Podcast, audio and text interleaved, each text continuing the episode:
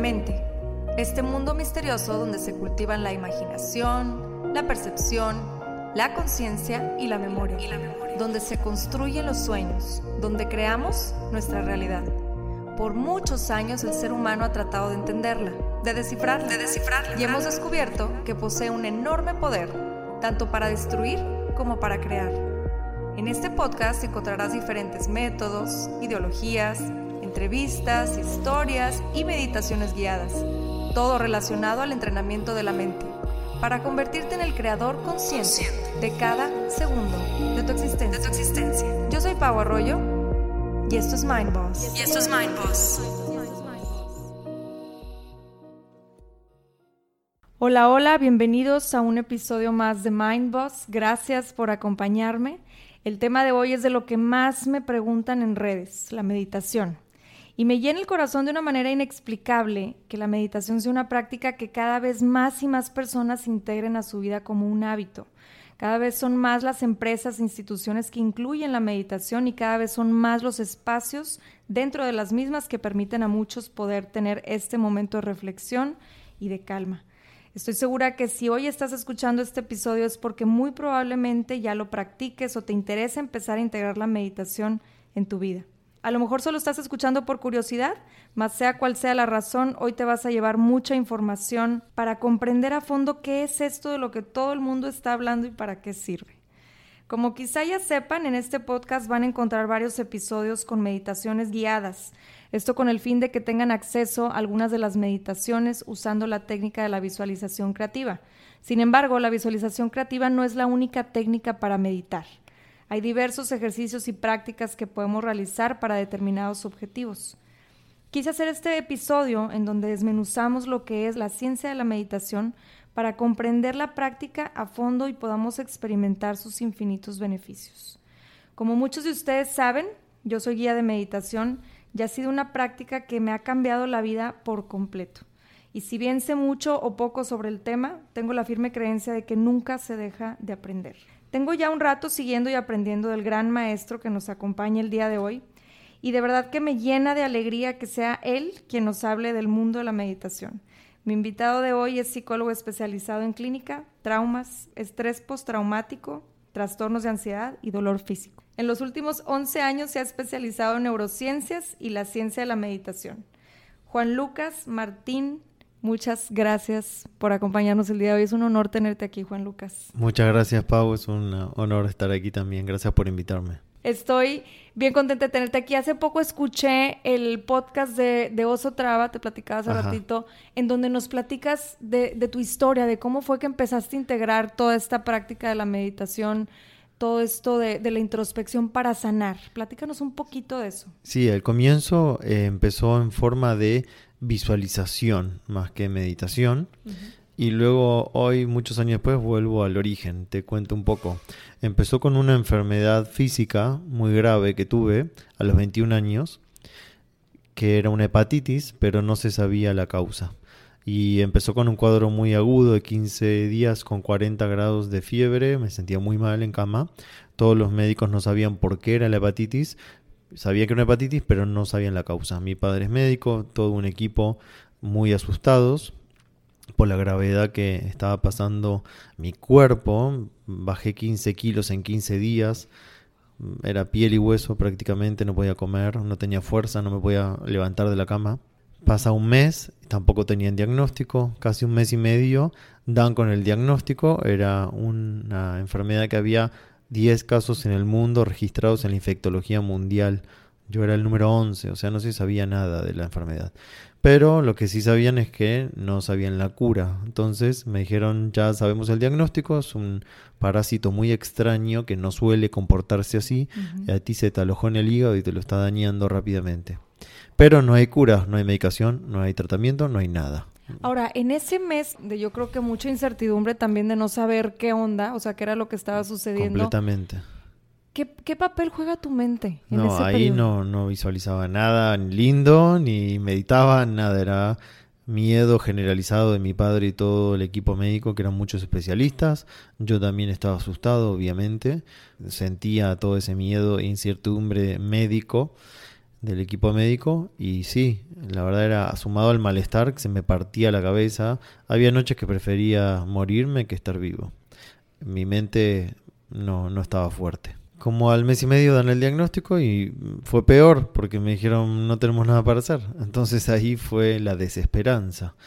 Y estaba en mi casa, en cama, pasaban los días, dos meses, tres meses, cuatro meses. Estuve siete meses en cama en total cuatro muy grave y los otros tres, como al cuarto mes, empecé a visualizar. No tenía ningún conocimiento que tengo hoy, pero mi madre era psicóloga, siempre me hablaba de chico del poder de la mente, los pensamientos, la visualización creativa, sin tener fundamentos científicos. Me acordé de eso, leía también libros que ella me daba de física cuántica, de maestros espirituales de Oriente. Y empecé a practicar intuitivamente, visualizando que corría. A mí me encanta correr, hacer ejercicio. Y en ese momento me veía años luz de poder correr, porque ni siquiera podía caminar. Entonces visualizaba que ya me había recuperado y que podía correr y que estaba todavía con energía. Y eso me empezó a hacer bien anímicamente. Ese ejercicio con los ojos cerrados, 10, 15 minutos por día, me hacía bien, me elevaba el ánimo, me daba esperanza, me sentía más fuerte. Y al mes de hacer eso, empecé a sentirme cada vez mejor y empecé a comer más y los análisis empezaron a cambiar y el hígado empezó a regenerarse. Entonces los médicos me dijeron, algo está pasando, que te estás curando y no sabemos por qué. Yo sí, sabía por, qué? obviamente, pero no lo pude compartir en ese momento, esto fue hace 20 años. Y en ese momento era mucha menos la información que hay hoy en el ámbito médico de la meditación, así que no dije nada, bueno, me iban a creer. Y seguí haciéndolo cada vez con más intención, más tiempo, más veces al día, más frecuencia. Y a los cuatro meses de hacer eso se regeneró completamente el hígado. Y los médicos me dijeron, bueno, no entendemos cómo. Después de ahí vinieron otros problemas, se me desplazaron vértebras dorsales por haber estado casi un año en cama y me provocaba mucho dolor, se me anestesiaban ciertos miembros del cuerpo, un brazo, una pierna, la mitad del rostro, un cosquilleo muy desagradable, era el pinzamiento vertebral. Y ahí empecé toda una búsqueda, ya estaba recibiéndome psicólogo, empecé a aprender técnicas de Oriente para sanar las contracturas, las vértebras y demás. Porque ya lo habías vivido, ¿no? O sea, ya habías vivido la sanación a través de tu exacto. Entonces, dije, bueno, ahora con la columna y con junto con estas técnicas que me ayudaron a regenerar las vértebras, más empezar a aprender ahí sí seriamente diferentes caminos de meditación, empecé a sanarme, regeneré toda mi columna y empecé a correr, a nadar. Los médicos me dijeron que nunca más iba a hacer nada, nunca más. Me dijeron, olvídate del deporte para siempre. Ahora, aquí, Juan Lucas, yo creo que, que es bien importante también hacer hincapié en ¿Cómo le hacías tú, por ejemplo? O sea, tenías este diagnóstico, tenías la opinión de todo lo externo, te decía que no se iba a poder. Y tú con, tu, con la técnica que tú fuiste haciendo intuitivamente, ¿no? De visualizar y todo, ¿cómo te mantenías motivado? A pesar de que lo que veías al exterior era contradictorio a lo que tú estabas trabajando en interior. Sí, no, no fue que me motivé inmediatamente, tenía mis picos y mis bajas. Cada vez que iba a control médico, otra vez me volvía la desesperanza por todo lo que me decían, porque me mostraban todos los análisis. Pero bueno, había momentos de mucha soledad, estaba en mi habitación solo todo el tiempo. Entonces tenía que recuperar eso, no era que estaba feliz haciéndolo. Tenía momentos de mucho desgano y dolor y aparte se me partía la cabeza del dolor, no era fácil visualizar así. Y tenía momentos de motivación que me agarraba de esos momentos, de estados de ánimo y los hacía crecer. Ok, entonces después de esta segunda pues obstáculo, digámoslo así. Que fue lo de la columna. Lo de la columna. Ahí me sané completamente, empecé a correr, hoy en día corro triatlón y sin dolor ni nada. Y los quiroprácticos no lo pueden creer. No, y si lo vieran está aquí perfecto. ok, entonces empiezas a hacer con todo esto de las, de las visualizaciones. A partir de ahí, ¿ya tenías ahí algún conocimiento? Estabas diciendo que ya eras psicólogo, entonces a lo mejor ahí te fuiste apoyando de ciertos Ahí fui, aprendiendo de dos médicos estas técnicas para sanar a nivel emocional y cosas físicas. Luego empecé a hacer artes marciales y mi profesor de artes marciales de Kung Fu me enseñó meditación Zen. Ahí empecé a practicar más como con hábito, seriamente, eh, meditación Zen, que es muy eh, simple, no tiene mucha consigna. Y bueno, uno ahí lucha con la mente, aprendí a controlar los pensamientos, a hacerse amigo de la mente meditaciones activas, no solo sentado con los ojos cerrados.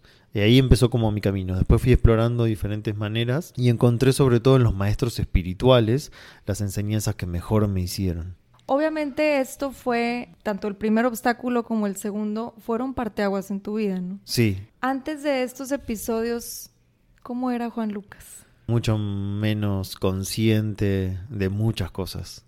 Eso me hizo a mí despertar a la parte divina que todos tenemos, a ser agradecido, a valorar la vida, la salud. Me cambió completamente la vida. Me imagino. Y creo que en ese tocar fondo, por más negativo que lo veamos, siempre es como un trampolín, si así lo queremos ver. ¿no? Sí, exacto, eso es un despertar. Cada uno elige la manera de despertar. Exacto. Con algún trastorno de ansiedad, con un dolor físico, otros un accidente, otros una pérdida de un ser querido, una ruptura de una pareja. Cada uno necesita ese, ese tropiezo para despertar. Ahora, ahorita acabas de mencionar algo muy importante, dices, cada quien elige. Y muchas Mm. personas dicen, pero es que yo no lo elegí.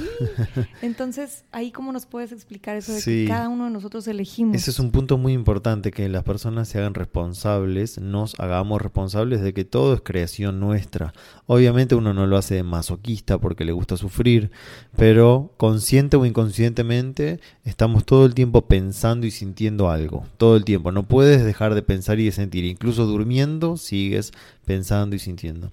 Entonces, si nuestra vibración es baja, para que las personas nunca escucharon este término es tus pensamientos son negativos, tus emociones son de miedo, de enojo, de Frustración. resentimiento, frustración, tristeza. Eso se llama baja vibración. Eso se irradia como un imán y regresan eventos de la misma frecuencia. Entonces nosotros atraemos sin querer eventos de baja frecuencia. Y uno dice, pero ¿por qué a mí? Y en, en esa pregunta no está la solución, porque eso nos pone en lugar de víctimas. O decimos, ¿por qué Dios se olvidó de mí? O un Dios castigador, o mala suerte. Todas esas cosas que nos enseñaron no nos eh, dan el poder que nosotros tenemos, nos victimizan. Claro. Entonces es muy importante hacerse responsables de que todo lo elegimos. Incluso para los que creen en la parte divina, nuestra alma, que es la parte energética de nuestro cuerpo, elige esos acontecimientos para despertar. Creo que esta información es, es muy valiosa porque en el momento en que nos hacemos responsables es cuando empezamos a ver verdaderos cambios, ¿no? Porque normalmente estamos como en, yo siempre lo digo casi en todos los episodios, en victimilandia. ¿Por qué a mí? ¿Por qué? ¿Por qué? ¿Por qué? Exacto. Y a lo mejor con cambiar una palabra, o sea, es el, el para qué. Eso. ¿Para qué me está sucediendo En esto? vez de por qué, para qué. Y ahí cambia completamente el rumbo de tu vida. Sí, porque yo siento mucho que, ¿sabes qué, Juan Lucas? Que yo siento que el por qué te ancla mucho al pasado y el para qué como que te jala hacia el futuro. A ver, ¿qué vas a hacer al respecto? Salte de Victimilandia, ¿qué vas a hacer al respecto? ¿Para qué te están sucediendo las cosas? no? Totalmente. ¿Qué aprendizaje hay? ¿Qué virtud debes desarrollar a través de eso? Bueno, entonces platícanos. Ahora sí vamos a entrar al tema de la meditación. ¿Qué es o qué representa para ti la meditación? Bueno, hoy es la parte, de, te diría, troncal y central de mi vida.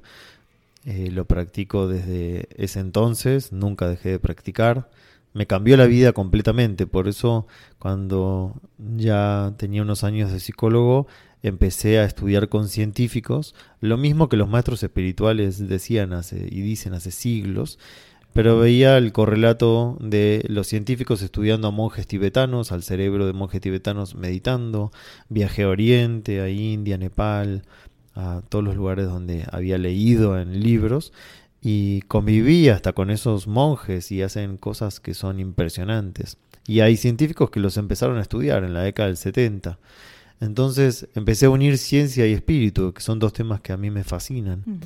Entonces sí, me cambió la vida y lo empecé a enseñar y la verdad que a la gente le cambia la vida cuando lo practica. No, totalmente. Estoy Tú lo totalmente sabes. de acuerdo. Sí, es, es una práctica que en lo personal cambió toda la perspectiva que tenía de la vida y he visto los beneficios día con día a través de esta práctica. Entonces, Sí, el que practica ve beneficios. Es como hacer ejercicio. Nunca había nadie que haga ejercicio y vuelva triste.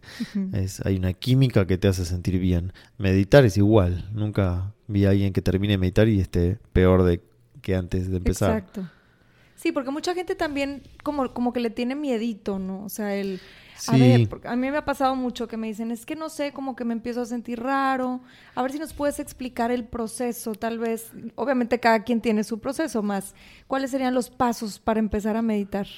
Hay que empezar con como metas cortas, no se tienen que poner metas tan largas de meditar una hora, porque es, es un entrenamiento, es como todo, es como un músculo, entonces se cultiva de a poco, no es que vas a meditar, bueno, tal vez alguien sí, pero no es que te vas a concentrar una hora y vas a dirigir tu mente lo más bien la primera vez.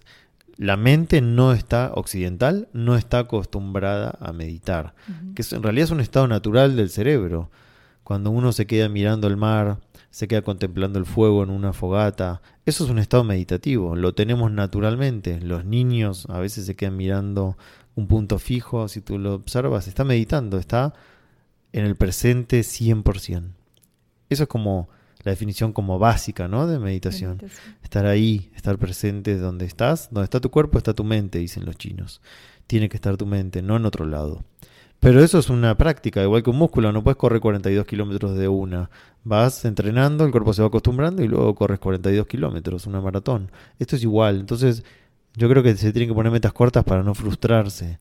Aunque sea un minuto, de la nada a un minuto, bueno, es un avance, al otro día van a ser dos. Lo ideal es no pelear con la mente. Como consejo básico para que comienza, van a venir pensamientos, van a venir sentimientos, se van a frustrar porque la mente no para y vienen Sensaciones preocupaciones, sensaciones físicas, aparecen algunos miedos de hay personas que nunca cerraron los ojos, salvo para dormir, pero nunca cerraron los ojos y para ellos cerrar los ojos es un peligro porque es estoy indefenso o me asusta. Otros se frustran eh, porque vienen mil pensamientos de preocupaciones. Si los dejan pasar, eso va calmando. Y también hay muchos paradigmas y prejuicios de, mm, no sé, si soy religioso, eso es medio raro, eso es de Oriente, mi religión no se medita. Hay mucho prejuicio también. Pero todos podemos meditar. Muchas religiones la, la tienen incorporada, como el budismo, como el hinduismo. De hecho, el cristianismo y el catolicismo en su origen también tenían meditaciones. Eh, los maestros como Jesús también meditaban, era su momento de conexión. Lo que pasa que quedó más en las orientales, en el budismo sobre todo. Entonces uno asocia meditación con, ah, eres budista. No, es, es algo, un estado que todos podemos tener y no quiere decir que seas de una religión a otra. Todas las personas de cualquier credo y religión pueden meditar. Es un momento de silencio interior, hablando de la meditación básica, ¿no? Claro. que trae muchos resultados. Solo estar atento a tu respiración. Hay estudios científicos que demuestran cómo cambia la actividad cerebral y química. Luego hay meditaciones de gratitud, luego más conscientes con los ojos abiertos, caminando, eh, acostado, sentado. Hay muchas maneras. O sea, meditar también puede implicar, oye, vete a caminar, eh, no sé, por ejemplo, aquí en Monterrey que hay muchos cerros y muchas montañas. Vete a las montañas, eso también puede ser un tipo de meditación. Hay ¿no? meditaciones activas que son caminando. Yoga que- también. ¿no? que son recitando un mantra mientras caminas. A veces solo estar atento a la respiración mientras caminas. So- si estás atento a la respiración, los pensamientos van a, a disminuir. Me acuerdo cuando practicaba taoísmo, eh, me hacían contar los pasos. Caminando por la montaña, cuenta tus pasos. Y uno dice, pero me voy a volver loco contando los pasos cinco horas de caminata por la montaña. Y eso entras en un estado meditativo, es una meditación activa. Entonces, la idea es controlar tu mente, sea con los ojos cerrados, abiertos. O sea, finalmente el objetivo es lograr estar en un estado meditativo todo el tiempo, ¿no? Sí, la idea es ideal. exacto, la idea es cuando uno empieza a aprender que luego con los ojos abiertos, mientras comes, estar atento y presente a lo que comes, mientras te bañas, mientras te cepillas los dientes, eso, eso es lo ideal. Eso es como el ABC, ¿no? Sí, Luego a mí me gusta que las personas aprendan a crear su realidad personal, que ahí sí entra la visualización. Que es mi favorita. Sí, la mía también. Platícanos un poquito sobre la visualización. La visualización es crear con imágenes, que eso lo hace la mente, y acompañar con el sentimiento esas imágenes. La idea resumido es visualizar la vida que uno quiere, con todas las imágenes que vengan, sen- y sentir gratitud como si eso ya hubiese ocurrido. Sentir agradecimiento anticipadamente. Entonces, ahí se ponen en juego dos facultades creativas. la atención, que es estoy atento a diseñar mi vida con esas imágenes, cómo me gustaría estar. Si estoy enfermo, visualizarme sano. Si no tengo trabajo, visualizarme que ya tengo trabajo. Si no tengo pareja y quiero estar en pareja, visualizar que ya estoy en pareja. Lo que sea. Y acompañar esa imagen mental con un sentimiento de agradecimiento. Todo al mismo tiempo. Entonces ahí se activa en el cerebro química distinta. Nuestro cerebro no distingue el pasado, el presente y el futuro. Para el cerebro es atemporal, e-, Es, siempre es presente. Entonces, si yo visualizo algo feo que me pasó en el pasado, un trauma, va a reaccionar químicamente, hasta voy a sentir la sensación física desagradable, porque cree que está pasando otra vez, solo porque lo evoqué, lo volví a pensar con mi mente.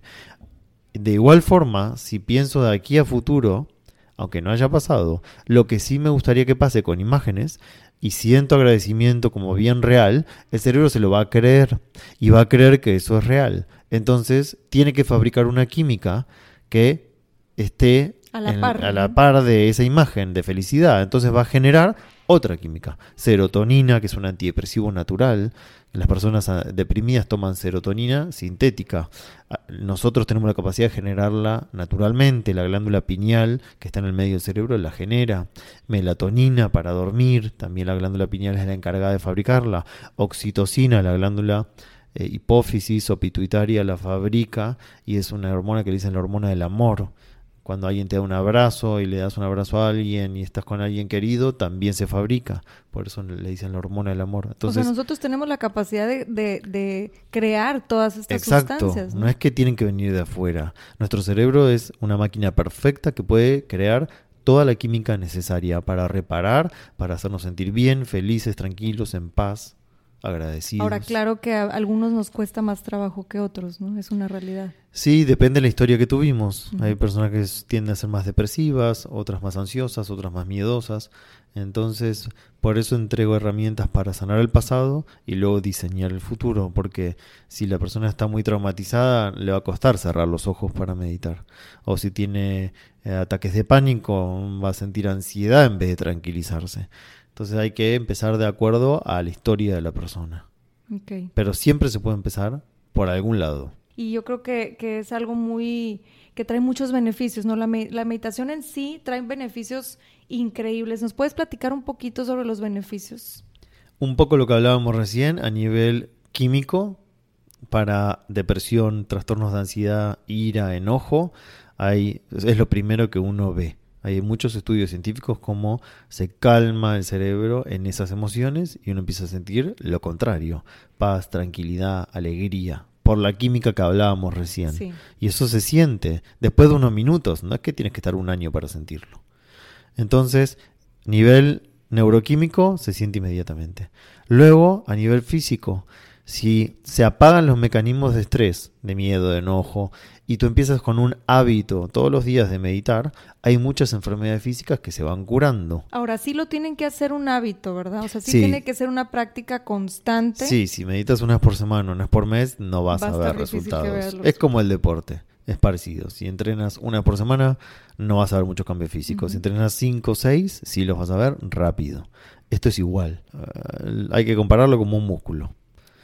Pero sí se ven emocionales, físicos, mentales, más poder de concentración que alguien que no medita. Una persona que medita tiene mucho más poder de estar atento a algo sin distraerse. Más tolerancia, más paciencia, más sentimientos de alegría, de compasión, que es amor hacia los otros. Y eso sí lo, lo sientes inmediatamente. Sí. yo lo he sentido de, por ejemplo, cuando voy a tener una junta importante o voy a presentar algo y que anticipadamente estoy como preocupada o con esta, con esta, pues estado ansioso, ¿no? Me pongo a meditar y es como si, como magia, de cuenta, pero la, la sensación que genera es casi inmediata. Si hay beneficios que se ven con una sola sesión, desde la primera sesión. Sí, y como tú dices, cuando tienes más práctica, lo alcanzas más rápido ese estado. Exacto. Entonces, bueno, tú les, tú les recomendarías a todos los que nos están escuchando hoy, si nos pudieras dar así como las recomendaciones, más o menos cuánto tiempo podría ser desde un minuto hasta cuánto. Lo ideal es a la mañana ni bien me levanto y a la noche antes de dormir. Son los dos momentos más importantes para el cerebro.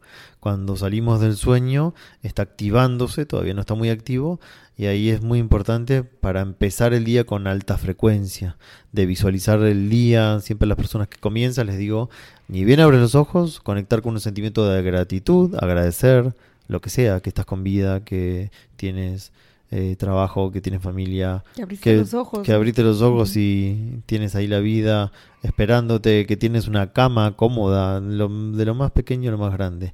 Y empezar a diseñar tu día, tu día, no solo tu vida de sueños grandes, cómo quiero que sea ese día y sentir que eso va a pasar así como tú quieres.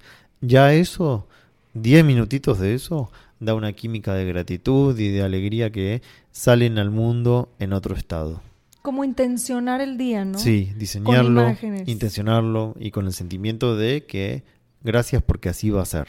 Y luego al dormir es muy, importante este momento también porque preparas al cerebro para esas horas que va a dormir. Y si te vas a dormir pensando en preocupaciones, el cerebro va a estar en esa frecuencia con otra química y no va a ser reparador, va a estar más alerta el cerebro y el sueño no va a ser profundo. Si tú meditas antes de dormir, va a haber más melatonina en sangre, que es una hormona que nos da un sueño profundo, reparador, incluso repara las células, los radicales libres, los barre para que puedas estar reparado físicamente, no solo emocionalmente. Sí, o sea, aquí lo que estoy entendiendo es es un conjunto de las tres cosas. Recordemos que somos seres tridimensionales, ¿no? Entonces es cuerpo, eh, mente y espíritu. Entonces es, como un balance de estos tres de decir, bueno, no solamente están sucediendo cosas al, meditar, no solamente suceden cosas a nivel físico, sino también mental y emocional, ¿no? Totalmente. Sí, no se puede dividir la mente, el cuerpo, el espíritu. Estamos unidos. Si se puede también, en otros momentos del día, hacer algunas cortitas como tú decías, antes de una junta, antes de una conversación importante en persona o por teléfono, antes de una conversación con alguien para tomar una decisión. Siempre que ah, tengamos algo importante, una meditación cortita antes puede ayudar a tomar buenas decisiones, a hablar mejor, sin estrés. Y por ejemplo, a mí me, han hecho mucho la pregunta de, bueno, ¿con qué técnica es más fácil empezar? Yo siempre les comento que podrían empezar por como dominar la respiración. ¿Tú qué opinas sobre sí, eso? Sí, eso es como lo más fácil y no es frustrante para la persona. Todos pueden estar atentos a la respiración. Hay muchas maneras de empezar con la meditación con la respiración y la persona va en unos minutos sintiendo cómo la mente se calmó solo por estar atento a la respiración. Bueno, eso y para mí visualizar es más fácil que todas las demás meditaciones, porque calmar la mente no se puede. O sea, se puede calmar un poco, pero no se puede acallar por completo. Ese mito como de la meditación de, bueno, hay que dejar la mente en blanco. Meditar es dejar la mente en blanco. No, eso es una mentira. Nunca se va a quedar en blanco tal vez algún monje en el Himalaya que hace 40 años está en retiro de silencio puede unos minutos, pero nosotros que estamos aquí en la ciudad, en la actividad, no la puedes dejar en blanco. De hecho, te tienes que hacer amigo de la mente, ¿no? Que se calme por completo. Entonces, visualizar te haces amigo, es bien, no va a frenar, pero sí voy a elegir dónde quiero que esté la mente. ¿En dónde enfoco mi En vez de los escenarios catastróficos de lo malo que puede pasar, como nos enseñaron, es lo bueno que puede pasar. porque ahí también es la, frecuencia vibratoria. Exacto, porque si empiezas a pensar en lo malo, inmediatamente el cerebro va a disparar un mecanismo que se llama lucha o huida, que es de estrés, para luchar o huir, y vas a empezar a sentirte ansioso o enojado. Si empiezas a pensar en el escenario positivo, las cosas buenas que pueden venir a tu vida, inmediatamente el cerebro dice no hay peligro, esto es algo lindo, entonces genera química de felicidad. O sea, esa técnica que acabas de mencionar, e, el hecho de, enfocar tu atención en lo positivo en vez de lo negativo, yo creo que esa técnica sería también buenísima para las personas con trastorno de ansiedad, ¿no? Porque también finalmente estamos con, como en esta, están en esta constante estado, en este constante estado de, lucha o huida. ¿no? Sí, de pensar en, eh, lo, lo, malo que puede pasar. Y ahí la amígdala, como tú dices, está bien activada y no vas a, sentirte bien pensando en ese escenario catastrófico. Regresando un poquito a lo de los mitos, ahorita que mencionabas lo de que la mente en blanco es casi imposible. Sí. Este, me da mucha risa porque siempre cuento esta anécdota que a mí me decían, ok, ahora sí, mente en blanco. Y yo decía, blanco, blanco, el pantalón que dejé en la secadora y me iba y me iba y me iba y decía, híjole, ahí se me olvidó y se va a apestar porque lo dejé ahí mojado. Total así, ¿no? Entonces, la mente siempre está activa y era casi, para mí era como, ¿por qué me dicen mente en blanco? Es imposible. Entonces, yo como lo veo, ya me dirás tú si es, si es algo correcto, yo como lo veo es los pensamientos velos como, como nubes. Exacto. Sin juzgar. Simplemente los estás observando y los vas dejando pasar, ¿no? Eso es una buena manera. No, lo, no tratas de detener a la nube. Siempre observas qué pasa. No te opones. Y cada vez van a venir menos. Y eso me suena mucho a lo que decías ahorita de, de hacernos amigos de la mente, no tratar siempre de estar como eh, oponiéndote a lo que esté sucediendo o forzando, como decías hace ratito. No, eso no funciona. Crea más pensamientos. Crea más pensamientos. El querer, el decir no quiero pensar, ya estás pensando por decir eso. Totalmente. ¿Qué otros mitos hay que rodeen el tema de la meditación? Ese es el como el más grande, ¿no? De que hay que dejar la mente en blanco. Bueno, otro mito es que te tienes que dedicar toda la vida y ser un monje en un monasterio. No es así, todos podemos meditar, en cualquier parte, en cualquier lugar. O que algunos nacen para meditar y otros por personalidad no. Eso es muy común. Muchas personas me dicen, yo nunca pude tranquilizarme, soy ansioso, eh, de chiquito tengo ADD porque me dijeron que era hiperactivo y me, me diagnosticaron con eso. Son todos paradigmas, creencias que no son ciertas, son inventadas. Sí, sí, sí. Lo de las religiones también, que es para ciertas religiones, para otras no, eso es un mito. Todas las religiones en su origen tenían prácticas meditativas. Sí, que era lo que mencionabas hace ratito. De hecho, eh, alguna vez me tocó dar una meditación en, en, una universidad aquí en Monterrey y había una monja y, y, accedió, quería, quería hacer la meditación, fue parte como de una clase, entonces sí. Y cuando salimos al break me dice, estoy fascinada porque esta sensación de conectar con, en, su caso con, con Cristo, fue muy parecida a cuando yo estoy orando. Me pasó algo muy parecido. ¿Sí? Sí, una vez que una monja clausura y me dijo casi lo mismo que acabas de decir. Que sienten esa misma conexión. Sí, y, y, en realidad como la sensación de amor, ¿no? Eso es importante en las visualizaciones, hacerlo crecer, hacer crecer este sentimiento de amor, de gratitud. Los tibetanos dicen compasión.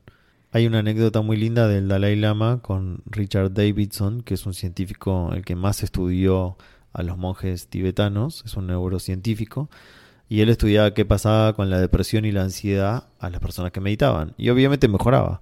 Y una vez se junta con el Dalai Lama y dialoga con él y el Dalai Lama le dice, ¿y por qué estudias solo la depresión y la ansiedad? ¿Por qué no estudias el cerebro de las personas que sienten amor y compasión? Y a él no se le había ocurrido. Y ahí empezó a estudiar a los monjes y eran los que más tenían química de felicidad porque se la pasan todo el tiempo intencionando amor y compasión hacia la humanidad. Alguna vez me contaron una anécdota de que había un monje y, le dicen, un monje tibetano, y que como que alguien viene y le da una mala noticia, no sé, que se murió alguien, ha llegado a él. Y dicen, y podías ver en el rostro del monje cómo se, o sea, se, podía observar la tristeza en su rostro, podías observar cómo estaba sufriendo, se permitió sufrir un minuto. Y al minuto siguiente ya lo veía sonriendo y normal. Y dices, qué capacidad de resiliencia en el momento. O sea, ¿por qué? Porque, o sea, sí me permito el dolor, más no me permito quedarme en, ese, en esa emoción permanentemente. No hundirse con el otro. E, esa es la mala interpretación de compasión, que es bueno aclararla, ya que estamos hablando de mitos. Como, ah, compasión es lástima, es me tengo que hundir con el otro. No, eso no es compasión. La verdad, compasión es lo que tú dijiste, es es soy el otro. Entonces no soy insensible al sufrimiento del otro y de la humanidad. Conecto con eso, pero rápidamente me salgo para ver cómo puedo ayudar al otro, porque si no se hunden los dos. ¿Tú qué opinas de los mantras? Los mantras sirven mucho para concentrarte y entrar en un estado meditativo. Mantra quiere decir algo repetitivo, por eso la respiración puede ser un mantra. El escuchar los pasos, contar los pasos. Hay mantras en sánscrito que utilizaron por siglos las religiones, pero tú te puedes armar un mantra en español, en el idioma que cada uno tenga, con palabras de alta frecuencia, con decretos. Mantra es, quiere decir que sea repetitivo. Y lo repetitivo, por naturaleza en nuestro cerebro, hace que empieces a estar en un estado diferente de conciencia. Ahora, repetitivo con sentido, ¿verdad? O sea, no es nomás repetir por repetir, sino que estar metiéndole también la emoción, la gratitud, el amor, toda la compasión de lo que hablábamos. Sí, y pensar en lo que estás diciendo. Y después solo entra en un estado de conciencia que se hace más automático. Ok, perfecto. Sí, los mantras sirven mucho para el que está iniciándose. Muy bien, porque puede, puede ser como un ancla, ¿no? Un par de palabritas en forma de oración o una sola palabra y la vas repitiendo todo el tiempo. ¿Qué mantras usas tú? Bueno, desde que encontré una instrucción espiritual que a mí me cambió la vida, que es la instrucción del I am, eh, tiene decretos. Entonces uso esos decretos. Depende para la ocasión de qué decreto quieras usar y me armo mantras con eso. Cuando voy a correr, cuando me estoy bañando, cuando estoy comiendo, cuando estoy caminando yendo a algún lado. Trato de siempre estar lo máximo que pueda conectado con lo que estoy haciendo. Y todo esto de elevar la frecuencia vibratoria a través de estos ejercicios es también lo que nos da salud física, ¿no? Finalmente sí, el estrés nos enferma, está súper demostrado por la ciencia. Y meditar calma el estrés, entonces entra en un modo reparación el cerebro. En estrés está lucha-huida, es peligro, y no puede hacer otra cosa, entonces no tiene ni energía para reparar el cuerpo y los tejidos. Cuando tú sales del estrés a un estado de reparación, la química empieza a ser diferente y el cuerpo puede reparar solo. Tiene la capacidad de reparar solo el cuerpo. Pero como siempre estamos estresados, no puede. Usa la energía para luchar o huir. Cuando sale de ese estado de estrés, empieza a reparar. Por eso mucha gente se sana producto de cambiar sus emociones y pensamientos. Y la medicina también lo sabe de hecho un médico tradicional que no crea nada en lo que estamos hablando, a la persona que está estresada y no le encuentra ni una causa física, le dice, tómate unos días de descanso de tu trabajo. Sí. O sea, lo saben. a meditar. Sí. Algunos ya lo están prescribiendo. Sí, sí, es maravilloso. Eh, cada vez más. Cada vez más. Tu historia me recuerda mucho a la historia de Joe Dispensa. Y sé que tú te basas eh, mucho en, los conocimientos. Él fue un gran maestro cuando yo empecé toda esta búsqueda. Eh, me llegó un libro de él y después luego el documental en un CD, porque en esa época no había ni internet, eh, que fue el documental ¿Y tú qué sabes? Que él está yo... What the bleep do you know? ¿Es ese? Exacto. Ahí está él y muchos otros científicos que están hablando, no lo dicen, pero están hablando de información espiritual muy profunda y ancestral. Entonces, él fue un gran guía y mentor. Luego tuve el honor de conocerlo en persona. Eh, en cursos intensivos, pero desde hace muchos años que sí, él fue un, como un antes y un después. Él empezó como a hablar de manera fácil que de qué es esto de crear la realidad, de que los pensamientos crean la realidad, tus emociones, los electrones, etcétera. Exacto. Su historia fue mucho más dura. Él otro, una camioneta y le fracturaron vértebras. Él, y se la sanó así, en un par de meses, visualizando. Es impresionante la historia de él y aparte los libros también son buenísimos. Yo he leído el de El placebo eres tú. Sí, buenísimo. Y me encanta porque, ah, como, como bien dices, o sea, como que desmenuza la información y aparte también te da casos específicos de cómo el poder de la mente tiene mucho que ver con, con, la realidad que estamos creando. Sí, hay personas que se curan de enfermedades crónicas haciendo sus meditaciones. Yo creo que hay que hacer, sí, una combinación de qué estás pensando, qué estás sintiendo, sanar traumas y, por supuesto, lo que comes, ¿no? Y de quién te rodeas, ¿no? Y de la información que te Sí, la energía, sí. Hay que tener en cuenta todas esas variables para estar sano y feliz. ¿Algún otro mensaje que quieras dejarles, Juan Lucas, a todos los que nos están escuchando el día de hoy? Que empiecen por algo. No importa que sea cortita la meditación, que tal vez al principio no van a ser muy constantes, pero que empiecen, que empiecen a hacer algo distinto. No se puede obtener cambios si siempre repetimos los mismos pensamientos y sentimientos y patrones. Entonces, que empiecen por algo, que se sienten, que escriban a ver qué quiero hacer hoy diferente salir a correr, empezar a ser consciente mientras corro, sentarme 10 minutos a meditar con los ojos cerrados, a ver qué pasa, aprender todo esto que estamos hablando y tratar de aplicarlo sin expectativas, sin presionarse, pero que empiecen. Es el primer paso es clave. tomar la decisión de querer estar mejor. Así es. Bueno, ¿y dónde te pueden encontrar, Juan Lucas, tus redes? Instagram, que es lo que más actividad tiene, es eh, Juan Lucas Martín Oficial. Luego Facebook, Juan Lucas Health de Salud. Y mm, en la página web, www.juanlucasmartin.com. Ahí hay cuatro meditaciones gratis que pueden descargarlas todos los que quieran. Luego doy cursos en México, en toda la República, en otros países. ¿Los cursos en qué consisten? Son seis horas el que más doy, que se llama Cambia tu mente, cambia tu cuerpo, cambia tu vida. Y ahí enseño dos técnicas para elaborar traumas, experiencias dolorosas y creencias negativas.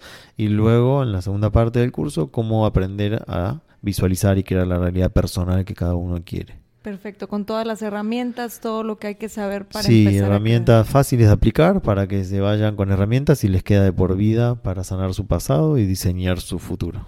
Perfecto, pues muchísimas gracias, te agradezco nuevamente que estés aquí con nosotros, de verdad es que es todo un honor tenerte aquí con toda tu sabiduría y tu vibra tan impresionante.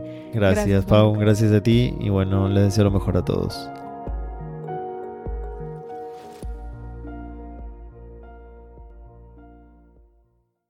Step into the world of power, loyalty and luck. I'm gonna make him an offer he can't refuse. With family, cannolis, and spins mean everything. Now, you wanna get mixed up in the family business. Introducing The Godfather at Choppacasino.com. Test your luck in the shadowy world of The Godfather slot. Someday, I will call upon you to do a service for me. Play The Godfather now at Choppacasino.com. Welcome to the family. No purchase necessary. VGW Group. Void where prohibited by law. 18 plus. Terms and conditions apply.